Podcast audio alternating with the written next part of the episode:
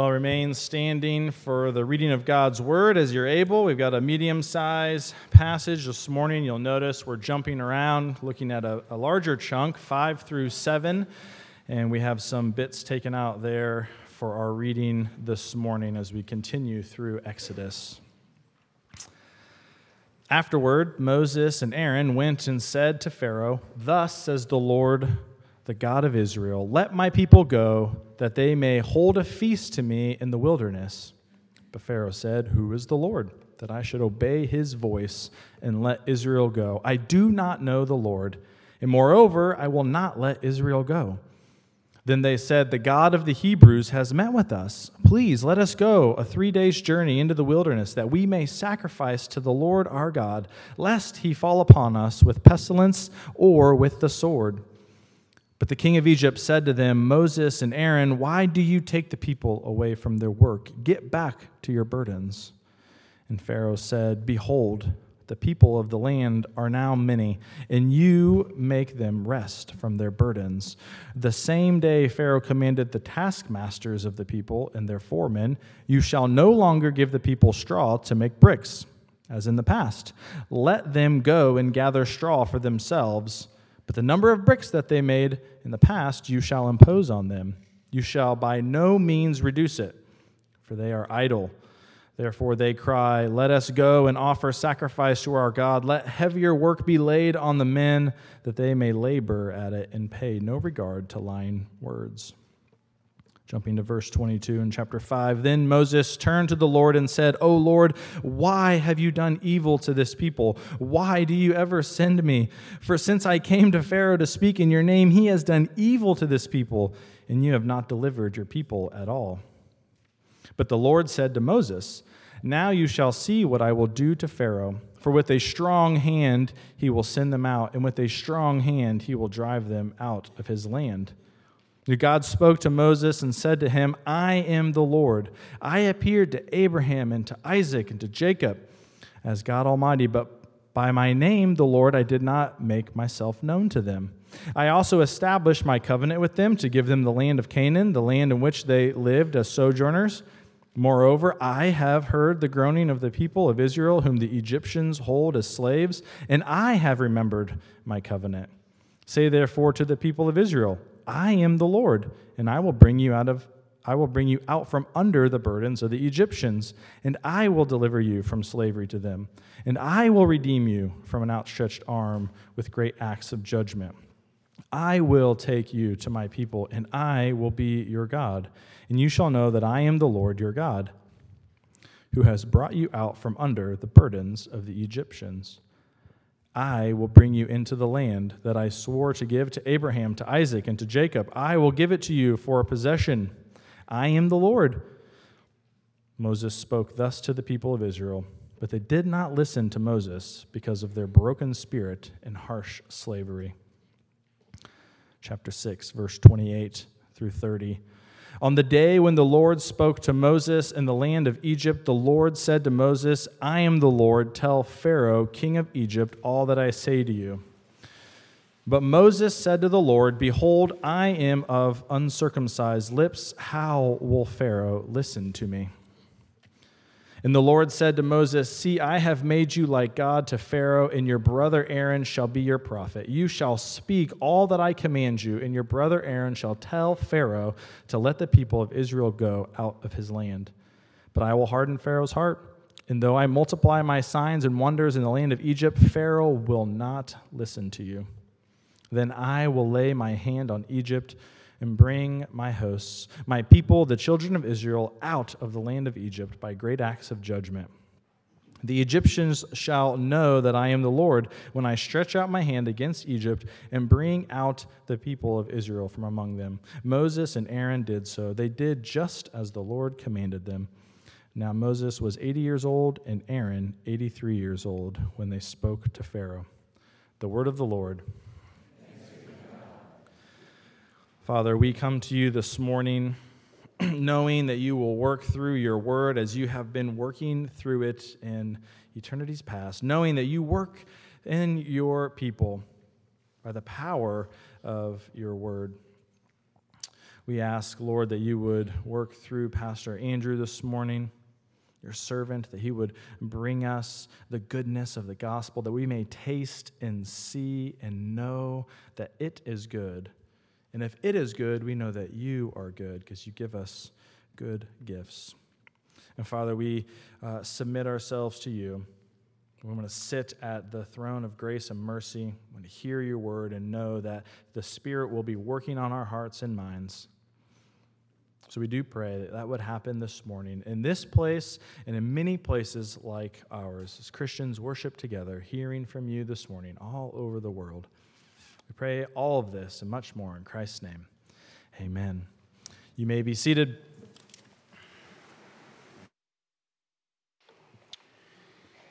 Well, good morning. Add my voice of welcome to those that have preceded me. Thank you for your good singing this morning. It's uh, such a blessing uh, to encourage one another through song. Grateful for that. Want to walk through uh, chapters 5 to 7, not so much skipping around as sort of telescoping the story here as we move from Moses' call to go to Egypt uh, and his final determination to do so uh, till we get to the first plague that begins in chapter 7, verse 8. So, moving then through chapter 5, 6, and the first part of 7, we're going to move the story along and see what it is that God has to say to us. I want to start, though, with the Wall Street Journal, because where else would you start, right? Uh, the Wall Street Journal had an article a number of years ago called The Paris Effect. Here's what the Paris Effect is. It was first discovered by Dr. Hiroaki Ota, a Japanese psychiatrist working in France. And he identified this syndrome as he noticed people arriving in France expecting an affluent and friendly European capital where slim, beautiful Parisians walk around smelling of Chanel. That all of our expectations if we were to go to France? The article went on to note that many visitors, though they are expecting this, are disappointed. They expect a place full of romance, beauty, and wealth. Instead, they find the pavements peppered with cigarette butts, and they experience aggravated commuters packed into metro trains. For some, the shock is too much to bear prompting them to seek medical help for their symptoms that may include irritability, fear, obsession, depressed mood, insomnia, and a feeling of persecution by the French. In extreme cases, the only remedy is a one way ticket out of France. My thought is that as we approach our calling and our story as we approach it through the eyes of Moses going into Egypt, that we experience this Paris effect, although we might call it the Egyptian effect. We come full of anticipation. We come full of expectation only to find ourselves faced with reality that doesn't match our anticipation. If you remember the end of chapter 4, Moses finally makes his way back to Egypt. He sits down with the people of Israel, he sits down with the elders, and he tells them all that God has said to him. And what do they do? They bow their heads and they worship. And Moses is like, Yes, we're moving out. This is going to go well, even though God had told him it probably wouldn't, but nonetheless. Uh, and so he goes. Afterwards, Moses and Aaron went, and they said to Pharaoh, Thus says the Lord, the God of Israel, let my people go, that they may hold a feast to me in the wilderness. But it doesn't go well. And I want to walk us through this uh, by three, uh, three things. You know, as we as we seek to follow the Lord, we find that it's still difficult. I'm taking them out of order here. Uh, we still doubt, and, and yet God still remains in dogged pursuit of us. All right? So we'll start in the middle there. Things are still difficult. Moses expects, he's seen a little bit, people respond to him. He wasn't sure about that. And now he goes into Egypt and he tells Pharaoh, this is what Yahweh says, let my people go. And Pharaoh says, no. Not going to happen. I am not going to let this people go. In fact, I am going to make it even worse for them. I am going to double their labor because I'm going to demand that they still produce the same number of bricks as they are slave laborers in my society. I'm going to demand that they still produce the same number of bricks, but I am not going to equip them with the straw, the materials, in order to do that. So I am going to increase, double down, uh, strengthen the, the grip on this slave nation. And one of the things that we see from this is that as we seek to follow the Lord, we need to expect that it's going to bring us into hard places. Uh, I, I, use that word hard there specifically because we're going to talk in a minute about Pharaoh's hard heart. But if you notice in verse 9, uh, of chapter 5, where it says, Let heavier work be laid on the men that they may labor at it and pay no regard to lying words. Uh, that word heavier there is the same word that is translated hard in terms of hard heart. And Pharaoh's response, and oftentimes the world's response to the message of Yahweh, is no, and I'm going to make it hard for you. I'm going to make it heavier. I'm going to lay on the difficulty. Uh, it is going to be increased. Now, I point this out because we, we need to have proper expectations so we don't experience the Egyptian effect uh, and become disconsolate, become so weighed down in our spirit that we need a one way ticket out of following Yahweh right? We, we need to have our expectations in check. But I say this knowing that it's so difficult for us here in the 21st century in the West to take this into our story, to, uh, to learn to see and expect that the way is hard. You know, there are so many false prophets in our land that say, Follow Jesus and you will have your best life now. Follow Jesus and, and you can have it all. Follow Jesus and, and, and it will be perfect. But that is not the message of the scriptures. The, the message of the scriptures says, when you follow me, you can take up your cross in order to follow me. There, there is going to be difficulty, and we see it all around, right? We see it because we live in a fallen world. Because we live in a fallen world, we have fallen bodies, and our bodies break down, and we get old. And, and it's not easy to do these things. And if we expect that it's all going to be just plain easy, we're going to be disappointed and we're going to want the one way ticket out of following Yahweh. We experience it because we live in a world with broken systems. You know, and so our politics are broken, uh, our countries are broken. Around the world, we see oppressive regimes putting down people, persecuting them. We see all of that, and if we don't learn to recognize that we live in a world where it is hard to follow the Lord, we're going to be disappointed. You know, we, we see it in our own hearts. Satan still comes in right? And he, he makes it difficult for us because he messes with our minds and tempts us in certain ways, and we battle the flesh, as the scripture calls it, and it's hard. And so, if you don't learn to see that, you know, if you're led away by the led astray by the false prophets, it's going to be really difficult for you when you do come to those hard places. And they come in every way, shape, and form, as I've just mentioned. They come because we live in a world where there are hard hearts. And here's the second thing under this difficulty that we, we need to spend a little bit of time on. We're going to come back to this. We already saw this in 421, uh, where God said, You know, you're going to go into Pharaoh and you're going to ask him to let your people go, but he's going to say no because I'm going to harden his heart. Now, believe it or not, uh, God gave Moses that for encouragement. Now, that's the kind of encouragement that uh, we need, right? So I'm going to ask you to do this, and it's going to fail, but be encouraged. Uh, be encouraged because I am still in control. And that's the point here that God is in control. We, we struggle with this. There's about I don't know how many times. There's a number of times, it's over a dozen, uh, where there is this talk of Pharaoh's heart being hardened. And there's three different ways the agency of that is spoken of. Uh, one way is that the Lord will harden Pharaoh's heart, another way is that Pharaoh hardened his heart. So Pharaoh is the agent of the hardening. And then a third way is that it's unspecified uh, that uh, Pharaoh's heart was hardened. Uh, it doesn't say he did it or God did it, it just says it was hardened.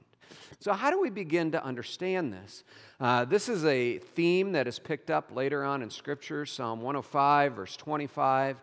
Uh, you know, as the history of Israel is recounted, makes the point to say that the Egyptians' hearts were hardened uh, against the Israelites. Later in Romans chapter 9, Paul references this and he, he talks about God hardening Pharaoh's heart. How do we get our minds around this? Uh, it raises questions for us. How do we begin to understand it? Now, I can't deal with all of them. Uh, there, there's, uh, there's certainly some mystery here that we have to bow before. We can't, we cannot answer every single question, particularly when it comes to issues of divine sovereignty uh, when it comes to human responsibility. I mean, we are so small, people. Uh, and I say that with all love and respect, and I say it with all humility with regards to myself. I mean, we are not God. So we cannot expect, we should not expect, to explain all the things perfectly that we encounter in the scriptures. And we, we bow before mystery, and that's okay. I mean, think about it. If you could explain it all, then you would be God. Uh, you would have all the answers, right? Uh, so there's a certain sense in which our not being able to have all the answers strangely comforts us uh, because it reminds us that God is God and we are not. Nevertheless, we can say some things about the, the way this is used here in this text that I think us that I think help us to capture a major truth. So here's, here's the way that the Egyptians thought about the heart. We tend to think about the heart in terms of the seat of emotions. Uh, oh, my heart. You know, we, we're talking about how it, a thing makes us feel at that particular time.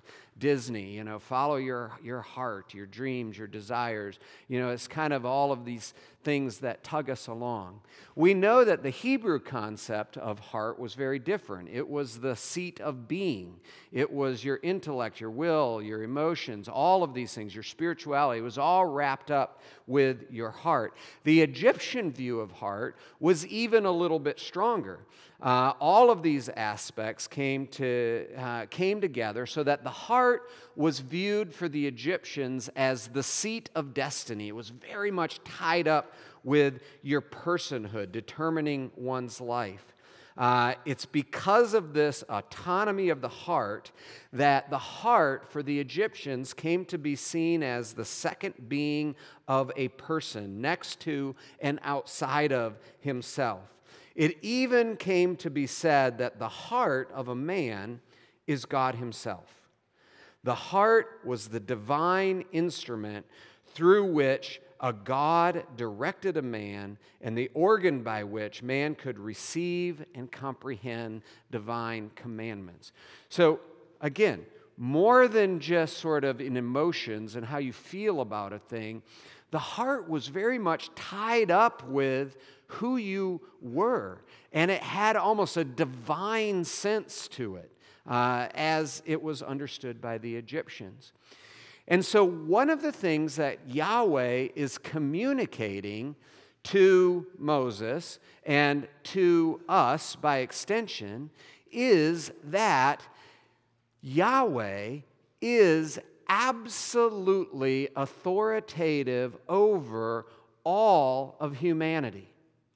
He stands in control of each one of us. And there is no enemy of Yahweh that can set himself up successfully against the purposes of Yahweh, but Yahweh controls his very heart. He controls his very being.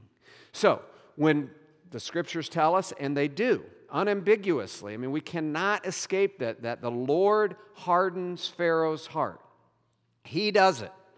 Uh, that does not mean, incidentally, and this is where some of the mystery is, that Pharaoh is not complicit.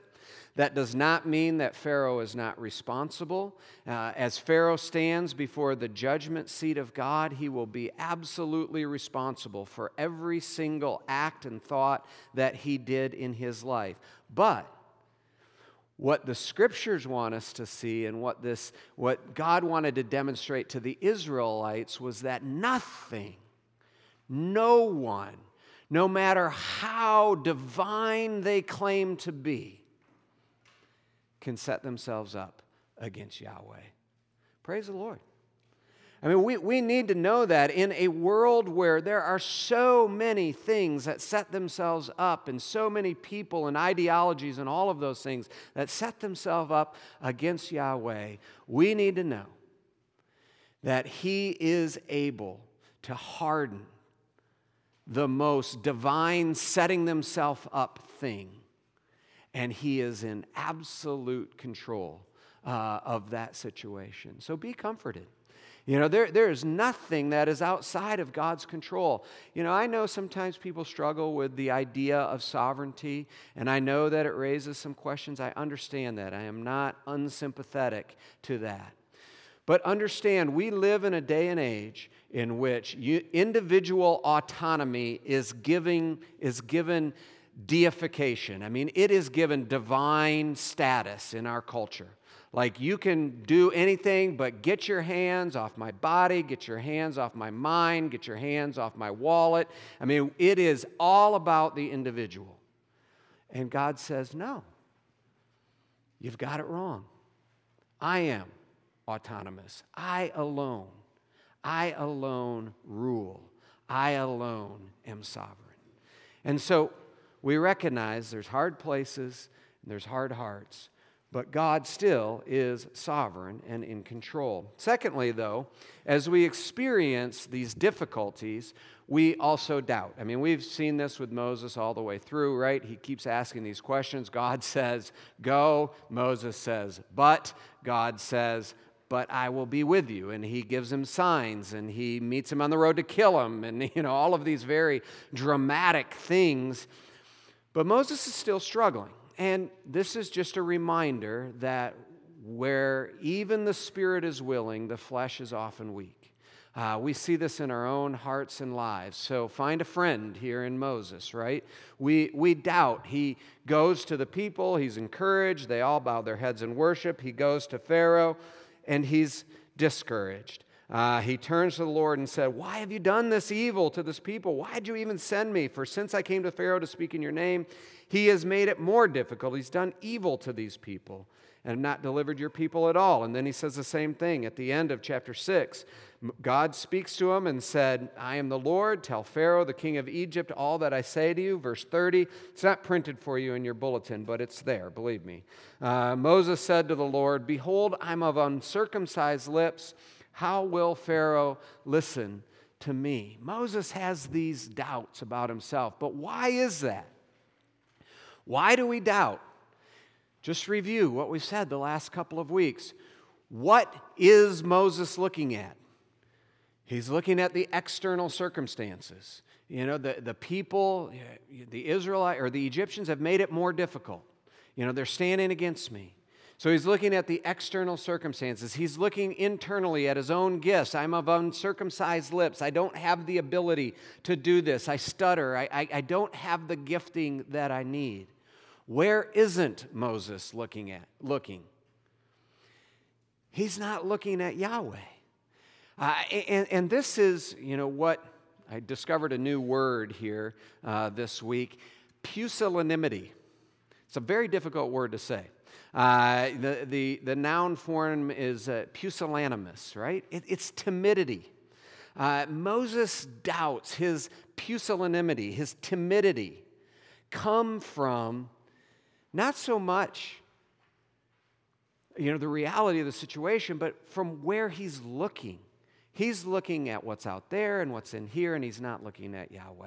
He's not looking at the Lord. And as we seek to bring the go- gospel into the culture with our neighbors, with our family, as, as we seek to live it out, we too are pusillanimous. We're timid. You know, we, we, we struggle with that. Why? Is it because we don't know? Here's how one writer says it one of the common obstacles that we have to evangelism, to bringing the gospel into our world, is timidity. Most Christians struggle with this. But timidity, it seems to me, is not so much a lack of nerve, but rather it's a misdirection of focus from God to ourselves. Uh, it is forgetting that we are, we are merely the messengers through whom God is making his appeal. So here's the encouragement keep looking at Yahweh. You know, don't look around. It's Peter walking on the waves, right? Keep your eyes on Jesus. Don't, don't look at the waves. The minute we start looking at the waves, either out there or in here, is the minute that we start sinking. But when we keep our eyes on Jesus, uh, when we keep our eyes on Jesus, we have a courage to resist pusillanimity. All right, last time I'm going to use that word. The second thing I want you to note just about this is that it's understandable. Uh, so, still doubting why? I, verse chapter six, verse nine. Maybe you picked up on that. Really stood out to me. I was praying through that this week. Uh, Moses spoke thus to the people of Israel, but they did not listen to Moses because of their broken spirit and harsh slavery. You know, the people in, in the end of chapter 24, or the end of chapter 4 worshiped. But then things came down and the conditions got more difficult, and their spirits were broken. They were discouraged. The harsh slavery you know, again, that's hard, heavy, kavod, that, that idea, that, that hard slavery really weighed them down. And I thought, you know, that is a word for God's people. Uh, it's a word for me because I, I often feel discouraged. I, I ran across a little story this week about Satan's garage sale. Uh, Satan's garage sale, you could go and you could purchase all sorts of implements to, uh, to take people away from the gospel. There, over there was the weed whipper of lust, and you know, over there was the lawnmower of avarice and greed, and, and over here was this implement that was old and worn but surprisingly had a very high price tag on it. And so you go to the owner of the house, Satan, and you say, what, What's the deal with this thing over here? I don't really recognize it, but yet it's so high priced. And he says to you, That over there is the most valuable instrument in the sale. All of these other things, avarice, lust, slothfulness, they all have their use. But if you really want to take somebody away from following Yahweh, you need this right here. This right here is discouragement. Discouragement has such a power to, to take us away from the promises of Yahweh. We, we get so down in, in the midst of our failure. Again, you know, Moses should have been ready. God said, I'm going to have you do this, but you're going to fail. And, and, and, we are just so conditioned to succeed. Maybe we need to start planning to fail a little bit more. Because if we plan to fail, then we can look up and see the promises of Yahweh who, who meets us. But we just live by the gospel of success. You know, whether it's in our parenting, I mean, think about it young parents here, those of you, maybe you are listening to podcasts, you can't read enough books, you, you want to get it right. You know, we want to succeed. And, and then we find out, to our surprise, that our kids are sinful. You know, that they, they, they rebel against us, and, and even more, they reveal the depths of sin in our own hearts, and we, we come up against failure. You know, well, both when they're little as well as when they get older. And, and, and it, we say, you know, I, I wanted to succeed at this, but my parenting was not enough. You know, we go into our workplaces and, and we want to do well. We want our work to be enough, but we can't. It's not enough. You know, and our civic responsibility. We, we see all these problems, and so we engage it, but it's not enough. And, and everywhere we go, it's not enough. We find out that we fail. We find out that success doesn't follow our every step. And so, how do we handle that in the gospel? How do we experience it? We often experience it a lot like the Israelites. Our spirits are broken because of our harsh bondage. And make no mistake, we are in bondage, whether it's our politics or our parenting, whether it's our broken down bodies or the broken down systems that we live in. We are in bondage. And our spirits our spirits oftentimes are broken. So where do we go from here? This is where we move on from, you know, the difficulty of our, the story that we're in, uh, the, the doubts that uh, uh, assail us, and we move into the dogged pursuit of our Savior.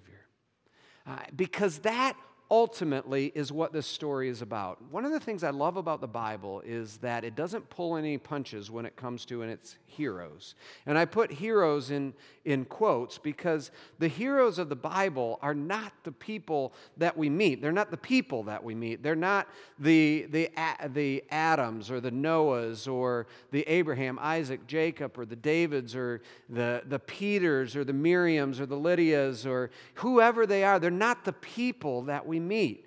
The, the Bible doesn't pull any punches with regards to them. They're all shown to be, you know, sinners, disappointing, lousy sinners. Uh, all sorts of different ways, denying the Savior, hurting other people. There's, there's all sorts of ways. But the hero of the Scriptures and the hero of Exodus is always and only Yahweh.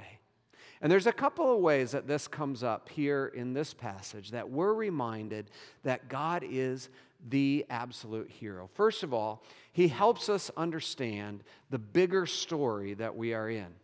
Uh, you saw that in 6 chapter 2 or 6 verse 2 god spoke to moses and said to him i am the lord i appeared to abraham isaac and to jacob i appeared to him as god almighty el shaddai uh, but by my name the lord Yahweh, the covenant God, I did not make myself known to them. So he's emphasizing that he's drawing closer to his people than he even did with Abraham, Isaac, and Jacob.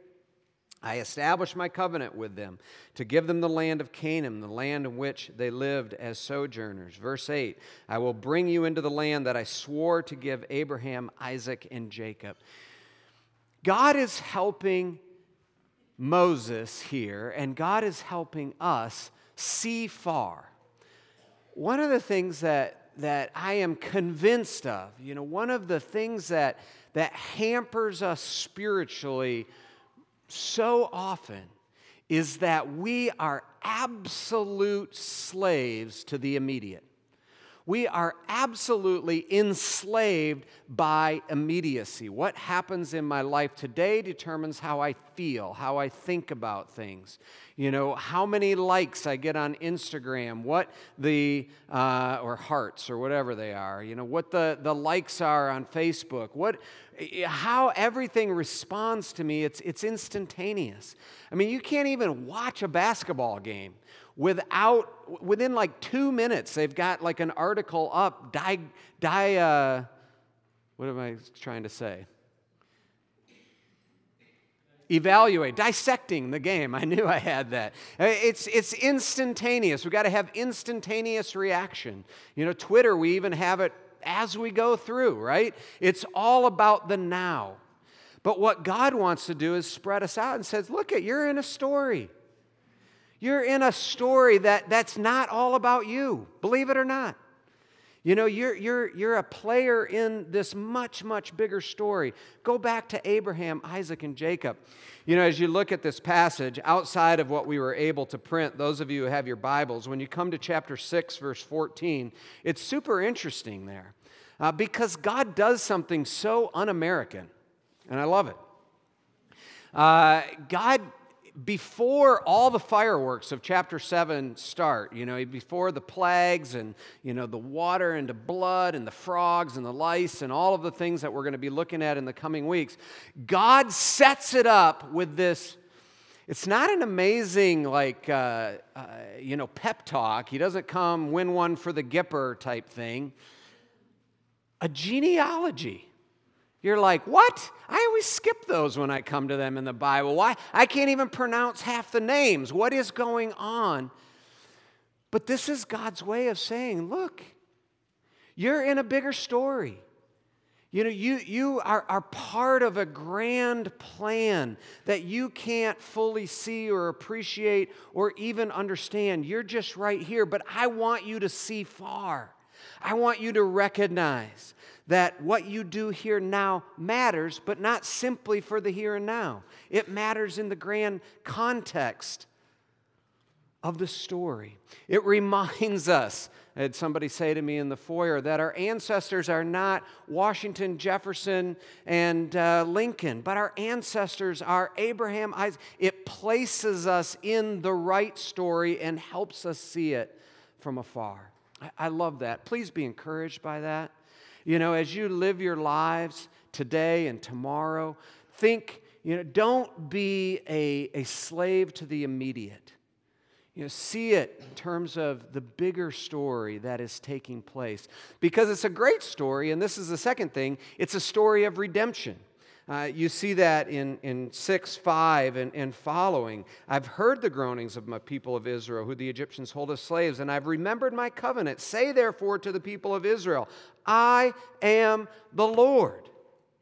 And I will bring you out from under the burdens of the Egyptians, and I will deliver you from slavery to them, and I will redeem you with an outstretched arm and with great acts of judgment. I will take you to be my people, and I will be your God, and you shall know that I am the Lord your God who has brought you out from under the burdens of the Egyptians. This is a story of rescue, redemption, you know, all of those things that have us down our burden to parenting, our burden to politics, our burden to wealth, our burden to enoughness of whatever sort. God says, I want to set you free.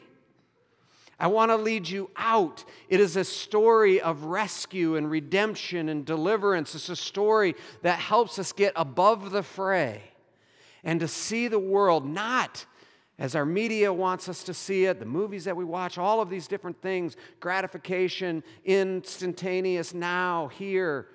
But he wants us to see it as a grand story of redemption and rescue through a redeemer. Look at chapter 7, verse 1. The Lord said to Moses, See, I've made you like a God to Pharaoh, and your brother Abraham, your brother Aaron shall be your prophet. What's going on here? Well, here Moses and Aaron stands as t- stand as types of Christ. You know, as they go into Pharaoh, you know, God says, I'm, I'm going to make you like a God to them. Not a capital G God, because Pharaoh's never going to give his heart to Yahweh, right?